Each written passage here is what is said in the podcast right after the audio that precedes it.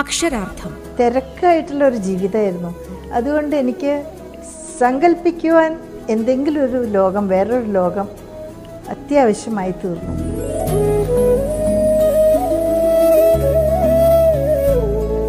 മാധവിക്കുട്ടി മലയാളത്തിന്റെ നീലാംബരി.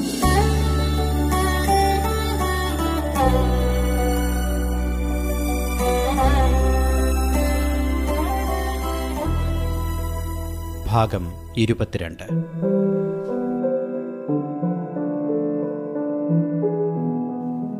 വൈകുന്നേരം അപരിചിതനായ ഒരാൾ പടി പടികടന്നു വരുന്നത് കണ്ടപ്പോൾ കമലാക്ഷി കയ്യിലുണ്ടായിരുന്ന ചൂൽ നിലത്തിട്ട് കോലായിലേക്ക് ഓടി വന്ന് ഒരു തൂണും ചാരി നിന്നു. കുറച്ചുനേരം അവൾ അയാളുടെ പട്ടുകുപ്പായവും ചെരുപ്പും കയ്യിലെ തോൾസഞ്ചിയും മറ്റും നോക്കിക്കൊണ്ടു നിന്നു. അയാൾ അടുത്തെത്തിക്കഴിഞ്ഞപ്പോഴാണ് അവൾ തന്റെ മുഷിഞ്ഞ വേഷത്തെപ്പറ്റി ഓർത്തത്. അവൾ നാണിച്ച് മുഖം തിരിച്ചു. പക്ഷെ അകത്തേക്ക് പോകുന്നതിന് മുമ്പ് വന്നയാൾ ചോദിച്ചു ഇവിടെ ആരുമില്ലേ? ഇല്ല. അമ്മമ്മ ഗുരുവായൂർക്ക് പോയെടുക്കണു. നാളെ വരൂ. കമലാക്ഷി അകത്തേക്ക് ഓടി. അവളുടെ മുത്തശ്ശി കാലിന്റെ പെരുവിരലിൽ പൊന്തി നിന്നുകൊണ്ട് തട്ടിൽ നിന്നും തൂങ്ങുന്ന ഭസ്മക്കൊട്ടയിൽ തപ്പുകയായിരുന്നു. ആരാണ്ട് വന്നിട്ടുണ്ട്. കമലാക്ഷി പറഞ്ഞു. അവളുടെ മുഖത്തെ വിളർപ്പും ശബ്ദത്തിന്റെ ഇടർച്ചയും മുത്തശ്ശി ശ്രദ്ധിക്കാതിരുന്നില്ല. അവർ ഐക്കോലിൽ നിന്നും ഒരു തോർത്തെടുത്ത് പുതച്ച് ഉമ്മറത്തേക്ക് ചെന്നു. ആരാ? മനസ്സിലായില്ല മുത്തശ്ശി പറഞ്ഞു. ആഗതൻ സുന്ദരനാണെന്നും അയാളുടെ തനസ്ഥിതി മോശമല്ലെന്നും അവർക്ക് ഒറ്റ നോട്ടത്തിൽ മനസ്സിലായി. ഞാനിവിടെ ചന്തയ്ക്ക് വന്നതാ രണ്ട് കന്നിനെ മേടിക്കാൻ അയാൾ പറഞ്ഞു. കണ്ടിട്ടൊന്നും തൃപ്തി തോന്നിയില്ല. വടക്കാഞ്ചേരിക്കിനി നാളെ രാവിലെ ബസ്സുള്ളൂ എന്നും കേട്ടു. അതുകൊണ്ട് വല്ലയിടത്തും താമസിക്കാന്ന് കരുതി. ഞാൻ നായര. അത് മനസ്സിലായി. മുത്തശ്ശി ചിരിച്ചു. ആഗതൻ പുതുതായി ജനിച്ച ധൈര്യത്തോടെ തന്റെ ചെരുപ്പുകൾ ചവിട്ടുപടിമേൽ ഊരിവെച്ച് കോലായിലേക്ക് കയറി. ഇവിടെ താമസിക്കണോണ്ട് വിരോധമില്ല. പക്ഷേ ഇവിടത്തെ ആൾ ഗുരുവായൂര. എന്റെ മൂത്ത മകൻ മുത്തശ്ശി പറഞ്ഞു. ഇന്നാ ഞാൻ വേറെ വല്ലയിടത്തും പോവാം അയാൾ പറഞ്ഞു. അകത്തേക്കുള്ള വാതിലിന്റെ പിന്നിൽ തന്റെ മുഖം മാത്രം വെളിപ്പെടുത്തിക്കൊണ്ടു നിന്നിരുന്ന കമലാക്ഷി പെട്ടെന്ന് ധൃതിയിൽ നടന്നുകൊണ്ട് അടുക്കളയിലേക്ക് പോയി. വേണ്ട മുത്തശ്ശി പറഞ്ഞു. എങ്ങും പോണ്ട. ഇവിടെ താമസിച്ചോളോ. ഈ കോലായിൽ കിടക്കാൻ വിരിച്ചു തരാം.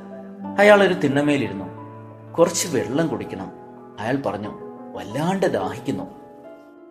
അയാളുടെ കണ്ണുകൾ അകത്തെ ഇരുട്ടിൽ എന്തിനെയോ തിരഞ്ഞുകൊണ്ടിരുന്നു. കമലാക്ഷി മുത്തശ്ശി ഉറക്ക വിളിച്ചു പറഞ്ഞു കമലാക്ഷി ഒരു കിണ്ടി വെള്ളം കൊണ്ടുവാ. കുറച്ച് ചായ തിളപ്പിക്കട്ടെ? അയാൾ തലയാട്ടി. അയാളുടെ കുപ്പായം വിയർപ്പിൽ മുങ്ങിയിരുന്നു. അയാൾ തന്റെ തോൾസഞ്ചി തുറന്ന് ഒരു മാതൃഭൂമി ആഴ്ചപ്പതിപ്പെടുത്ത് അതുകൊണ്ട് വീശി തുടങ്ങി. നാട് എവിടെയാ വടക്കാഞ്ചേരിയാ? മുത്തശ്ശി ചോദിച്ചു. ഉം രാമൻകുട്ടി ഇടയ്ക്കൊക്കെ ആ വഴി പോവാറുണ്ട്. അവൻ പോവാത്ത നാടില്ല. എപ്പോഴും സഞ്ചാര. ആർക്ക്? രാമൻകുട്ടി എന്റെ മൂത്ത മകൻ. അവന് കേസും കിടശാരവും ആയിട്ട് വീട്ടിൽ കുത്തിയിരിക്കാൻ സമയമില്ല.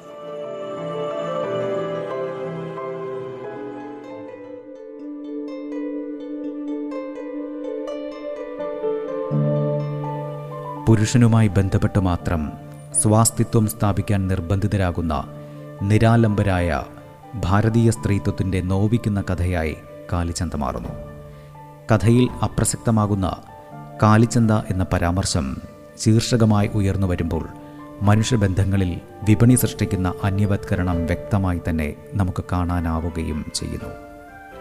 പൗത്രിയെ അടക്കി ഒതുക്കിയാണ് വളർത്തിയെന്ന് അവകാശപ്പെടുന്ന മുത്തശ്ശി തന്നെയാണ് അവളെ മോടിയുള്ള ഒരു ശരീരമായി മാറാൻ നിർബന്ധിക്കുന്നതും അവളുടെ പരിഷ്കാര ഭ്രമവും പൊതുപ്രവർത്തനവുമൊക്കെ പരിഹാസ്യമാകും വിധം മുത്തശ്ശി തന്നെയാണ് ഇവിടെ അവതരിപ്പിക്കുന്നത്.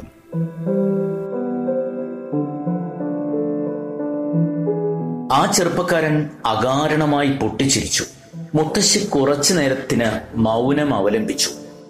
എന്നിട്ട് ഒരു രൗദ്രഭാവത്തോടെ കമലാക്ഷിയോട് പറഞ്ഞു അകത്തേക്ക് പോ. ഊണ് കാലാക്കണ്ടേ? ഇവിടെ നിന്ന് വർത്താനം കേട്ടോണ്ടിരുന്നാ മതിയോ? കമലാക്ഷി മുഖം വീർപ്പിച്ചുകൊണ്ട് അടുക്കളയിലേക്ക് പോയി. പരിഷ്കാരവും പഠിപ്പും ഒക്കെ എനിക്ക് ഇഷ്ട പക്ഷെ പെൺകുട്ടിയോൾ ഉമ്മറത്ത് നിന്നുകൊണ്ട് സമയം കളയണത് എനിക്ക് കണ്ടൂടാ മുത്തശ്ശി പറഞ്ഞു. ഞാൻ ചോദിക്കാറുണ്ട് കമലാക്ഷിയെ ഇപ്പോഴല്ലേ നിനക്ക് കളിയും ചിരിയും ഉണ്ടാവുള്ളൂ? കല്യാണം കഴിഞ്ഞൊരു വീട്ടിൽ അങ്ങോട്ട് പോയാൽ പിന്നെ അമ്മായിയമ്മ പറയണ കേക്കണ്ടേ? അമ്മയും അച്ഛനുണ്ടാ? ഉം. വീട്ടിൽ ആരൊക്കെ ഉണ്ട്? എല്ലാരും ഉണ്ട്. ഞങ്ങൾ ആകെ കൂടി പതിനേഴ് ആളുണ്ട്. ആഹാ അതെന്നെയാ ശ്രീ. ഒന്നിച്ച് താമസിക്കണത്ര വരൂ ഭാഗിച്ച് ഓരോ വീടും വെച്ച് താമസിക്കുമ്പോ. മുത്തശ്ശി തന്റെ കാലുകൾ നീട്ടിവെച്ച് ആ ചെറുപ്പക്കാരനെ നോക്കി ചിരിച്ചു. അയാൾ മാതൃഭൂമി നിവർത്തി വായിച്ചു തുടങ്ങി. ഊണ് നേരത്തെ കഴിക്കാറുണ്ടാവും അല്ലേ മുത്തശ്ശി ചോദിച്ചു. അവൾ ഇപ്പൊ കാലാക്കും. അവൾക്ക് വെപ്പ് വളരെ വിശ. ഉം. ഞാനൊന്ന് പോയിട്ട് മേ കഴുകി വരാം. നാമം ജപിക്കണമല്ലോ വയസ്സായ പിന്നെ അതൊക്കെയല്ലേ കാര്യമായിട്ടുള്ള തൊഴിൽ? അയാൾ ചിരിച്ചു.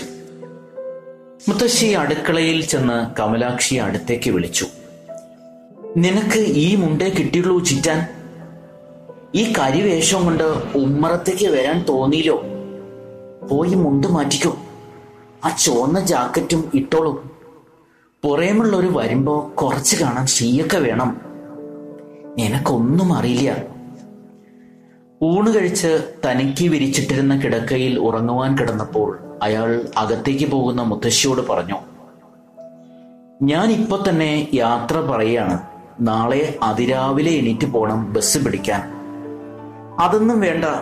ബസ് പത്ത് മണിക്കുണ്ട്. ഒന്ന് ആദ്യം പോയാൽ മതി.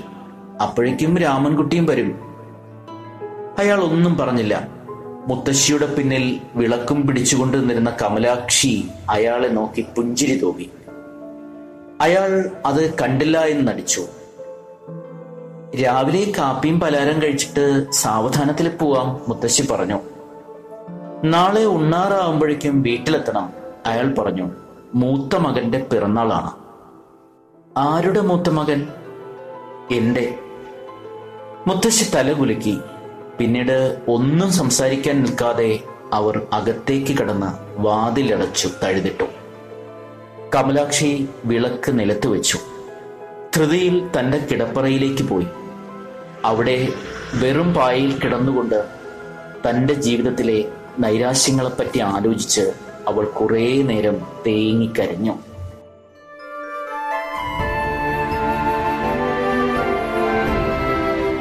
ദേശകാലാതീതമായ എഴുത്തും ജീവിതവും താണ്ടിയ മാധവിക്കുട്ടി സ്നേഹത്തിന്റെ തേൻമഴ വർഷിച്ച കലാകാരിയായിരുന്നു. അവർ തന്റെ രചനകളിലൂടെ ജീവിതം തന്നെ കവിതകളും കഥകളുമാക്കി മാറ്റുകയായിരുന്നു. ഇതാകട്ടെ ഇംഗ്ലീഷിലോ മലയാളത്തിലോ ഉള്ള ചില വാക്കുകളുടെ കൂമ്പാരമായിരുന്നില്ല. സ്നേഹമെന്ന ഭാഷയിൽ എഴുതപ്പെട്ട അതിമനോഹരമായ ജീവിത ശില്പങ്ങൾ തന്നെയായിരുന്നു. താൻ ജീവിച്ചു വന്നിരുന്ന ഈ ലോകത്തിന്റെ പരിമിതികൾ അവരെ ഒരിക്കൽ പോലും വേട്ടയാടിയിരുന്നില്ല. ആ പരിമിതികൾക്കനുസരിച്ച് തന്റെ നിലപാടുകളെ പാകപ്പെടുത്താനും അവർ ശ്രമിച്ചില്ല. ലോകം തന്നെക്കുറിച്ച് എന്ത് കരുതിയാലും എന്തു പറഞ്ഞാലും പ്രശ്നമില്ലെന്ന മട്ടിൽ ശരിയെന്ന് തോന്നുന്നത് ധൈര്യപൂർവം അവർ വിളിച്ചു പറയുകയും എഴുതുകയും ചെയ്തു.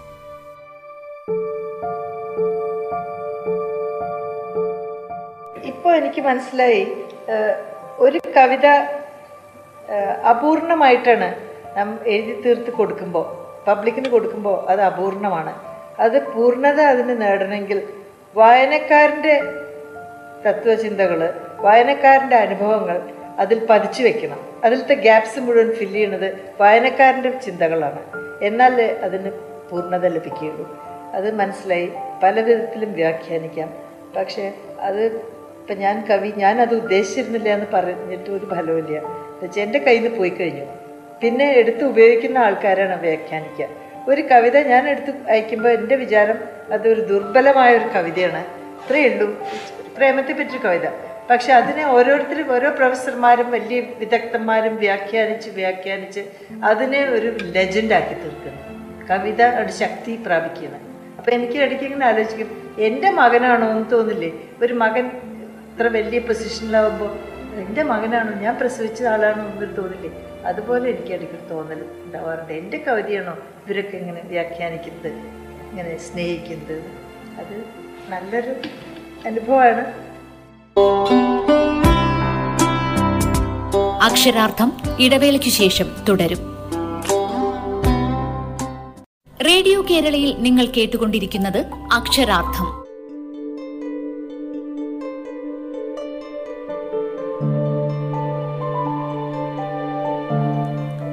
പെണ്ണെഴുത്ത് എന്നുള്ള ഒരു മേൽവിലാസത്തിന്റെ മറവിൽ കഴിയാൻ മാധവിക്കുട്ടി ഒരിക്കലും തയ്യാറായിരുന്നില്ല. എന്നാൽ പെണ്ണിന്റെ സ്വത്വവും ആത്മാവും തുറന്നു കാട്ടുന്ന മികച്ച സാഹിത്യ സൃഷ്ടികളിലൂടെ സ്ത്രീ സ്വാതന്ത്ര്യത്തിന്റെ ശബ്ദവും കർമ്മവും അവർ ലോകത്തിനു മുന്നിൽ ഉയർത്തിക്കാട്ടുകയും ചെയ്തു. അവഗണിക്കപ്പെടുന്ന സ്ത്രീത്വത്തിനു വേണ്ടി സ്ത്രീവാദത്തിന്റേതല്ലാത്ത ഭാഷയിലാണ് മാധവിക്കുട്ടി എന്നും സംസാരിച്ചിരുന്നത്. സ്നേഹത്തിനും കാരുണ്യത്തിനും വേണ്ടിയുള്ള ഒടുങ്ങാത്ത ദാഹവും അലച്ചിലും അവരുടെ സർഗഭാവുകത്വത്തിന് മാറ്റുകൂട്ടുകയും ചെയ്തു. വ്യവസ്ഥാപിതമായ സാമൂഹിക ഘടനയുടെ പൊളിച്ചെടുത്ത് സ്വന്തം ജീവിതത്തെ സാക്ഷി നിർത്തി മാധവിക്കുട്ടി ഭംഗിയായി നിർവഹിച്ചു. പ്രശസ്തമായ നാലപ്പാട്ട് നായർ തറവാട്ടിൽ പിറന്ന അവർ സുചിന്തിതമായ ഒരു തീരുമാനത്തിന്റെ ഭാഗമായാണ് ഇസ്ലാം മതത്തിലേക്ക് വന്നത്. നമ്മുടെ പാരമ്പര്യ ഘടനയെപ്പോലും ഞെട്ടിക്കാൻ പാകത്തിലുള്ളതായിരുന്നു മാധവിക്കുട്ടിയുടെ ആ തീരുമാനം. അതുണ്ടാക്കിയ സംവാദങ്ങളുടെയും വെപ്രാളങ്ങളുടെയും അലയൊലികൾ ഇന്നും അങ്ങിങ്ങായി മുഴങ്ങിക്കേൾക്കുന്നുണ്ട് എഴുത്തുകാരുടെ സംഭാവനകളെ അംഗീകരിക്കുന്നതിന് പകരം അവരുടെ മതം നോക്കി വിലയിരുത്തുന്ന ശീലത്തിൽ നിന്ന് ഇന്നും മലയാളി സമൂഹം മുക്തമായിട്ടില്ല എന്നതാണ് സത്യം. പ്രമുഖ പത്രപ്രവർത്തകയും എഴുത്തുകാരിയുമായിരുന്ന ലീല മേനോൻ മാധവിക്കുട്ടിയുമായുള്ള സ്നേഹമസൃണമായ ഓർമ്മകൾ അയവിറക്കിക്കൊണ്ട് പറഞ്ഞു.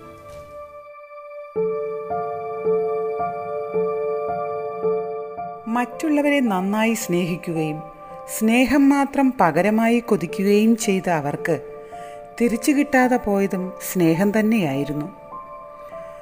താൻ സ്നേഹിക്കപ്പെടുന്നില്ല എന്ന തോന്നൽ ഉള്ളതായി തുടങ്ങിയപ്പോഴാണ് അവർ കേരളത്തെ ഉപേക്ഷിച്ചു പോയത്. കൊച്ചി നഗരത്തിന്റെ ദുർഗന്ധവും കേരളീയ മനസ്സുകളുടെ കാപട്യവും ഒന്നു ചേർന്നപ്പോൾ പൂനെയിലേക്കുള്ള അവരുടെ യാത്രയ്ക്ക് വേഗം കൂടുകയും ചെയ്തു. അധികവും എന്നെ വിളിക്കുമായിരുന്നു. മാധവിക്കുട്ടി പതിവായി വിളിച്ചിരുന്ന മറ്റൊരാൾ പാർവതി പവനനായിരുന്നു. കുട്ടിത്തം തുളുമെന്ന ശൈലിയിൽ നിർമ്മലമായ ഒരു ആത്മഭാഷണമായിരുന്നു ഞങ്ങൾക്കിടയിൽ നടന്നിരുന്നത്. ലീലേ എന്ന് വിളിച്ചു തുടങ്ങുന്ന ആ സംഭാഷണം ഏറെ നേരം നീണ്ടു നിൽക്കുന്നതായിരുന്നു. എഴുത്തിന്റെയും അനുഭവങ്ങളുടെയും ഒരു സ്വർഗീയ ഉദ്യാനം പണിതുകൊണ്ട് മലയാളത്തിന്റെ നാദം ലോകത്തോളം എത്തിച്ച എഴുത്തുകാരിയായിരുന്നു മാധവിക്കുട്ടി എന്ന ആ പഞ്ചാക്ഷരി.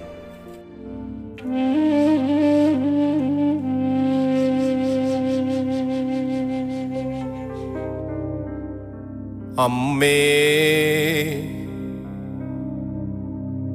അമ്മേ നെരിപ്പോടുപോലെന്തോ കത്തുന്നു ഹൃദയത്തിൽ. നിന്റെ ദുഃഖത്തെ കുറിച്ചുള്ള ദുഃഖം. അമ്മേ നെരിപ്പോട് പോലെന്തോ കത്തുന്നു ഹൃദയത്തിൽ. നിന്റെ ദുഃഖത്തെ കുറിച്ചുള്ള ദുഃഖം.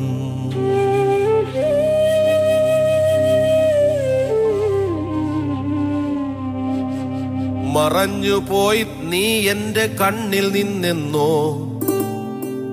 മറയാതിരിക്കുന്നു നീ തന്നതെല്ലാം അമ്മേ. അമ്മേ നെരിപ്പോടുപോലെന്തോ കത്തുന്നു ഹൃദയത്തിൽ. നിന്റെ ദുഃഖത്തെ കുറിച്ചുള്ള ദുഃഖം. ഒട്ടിയ വയറുമായി നീ കണ്ട സ്വപ്നത്തിലേക്ക് എനിക്കെത്ര ദൂരം? ഒട്ടിയ വയറുമായി നീ കണ്ട സ്വപ്നത്തിലേക്ക് എനിക്കെത്ര ദൂരം? വയസ്സായിടുന്നെനിക്കമ്മേ. നീ പണ്ട് കൂനി നടന്നൊരാ കാലത്തിൽ ഞാൻ എത്തുന്നു വയസ്സായിടുന്നമ്മേ. നീ പണ്ട് കൂനി നടന്നൊരാ കാലത്തിൽ ഞാനെത്തുന്നു. നീ തന്ന കൂനാത്ത നട്ടെല്ലുമായി.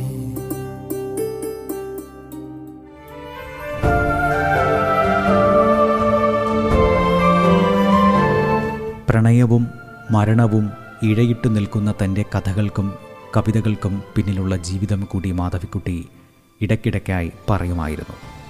മുംബൈ എന്ന മഹാനഗരത്തിൽ നിന്ന് തിരുവനന്തപുരത്ത് വന്ന് താമസിച്ച കാലം. സ്വസ്ഥമായി തിരുവനന്തപുരത്ത് സ്ഥിരമായി താമസിച്ചാലോ എന്ന വിചാരവും അന്ന് അവരുടെ മനസ്സിലുണ്ടായിരുന്നു. പക്ഷെ പെട്ടെന്ന് തന്നെ തിരുവനന്തപുരം അവരെ മടുപ്പിച്ചു കളഞ്ഞു. ആ സമയത്ത് മാധവിക്കുട്ടിയുടെ ദാസേട്ടനും ഒപ്പമുണ്ടായിരുന്നു.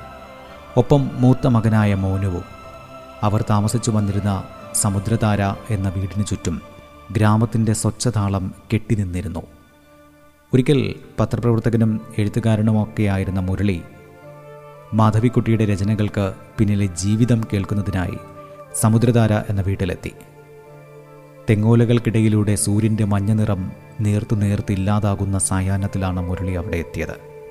അന്ന് മാധവിക്കുട്ടി നിലം തൊടുന്ന പുള്ളികളുള്ള കറുത്ത കരാരയാണ് ധരിച്ചിരുന്നത്. വെളുത്ത ഒരു നായ്ക്കുട്ടിയെ അവർ മാറിലായി കിടത്തിയിരുന്നു.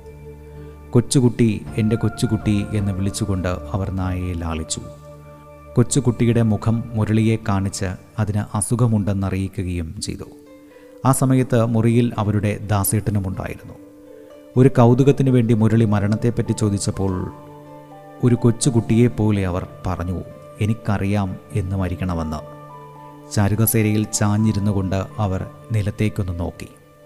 ദാസേട്ടന്റെ കൈകൾ മെല്ലെ അവരെ തലോടുന്നുണ്ടായിരുന്നു.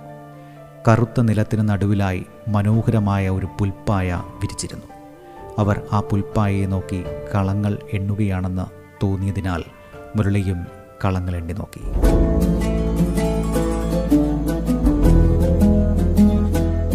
അക്ഷരാർത്ഥം. തിരക്കായിട്ടുള്ള ഒരു ജീവിതമായിരുന്നു.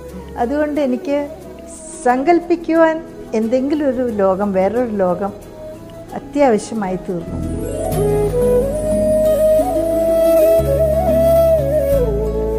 മാധവിക്കുട്ടി മലയാളത്തിന്റെ നീലാംബരി.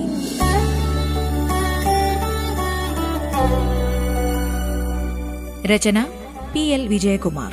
സർഗാത്മക ശബ്ദം ഗായത്രി സൂര്യ സുരേന്ദ്രൻ മിനി സൈന്ധവം ഹിഷാം അബ്ദുൽ സലാം. ശബ്ദമിശ്രണം അമൽനാഥ് ആർ. ആഖ്യാനം ആവിഷ്കാരം ഉണ്ണി പ്രശാന്ത്.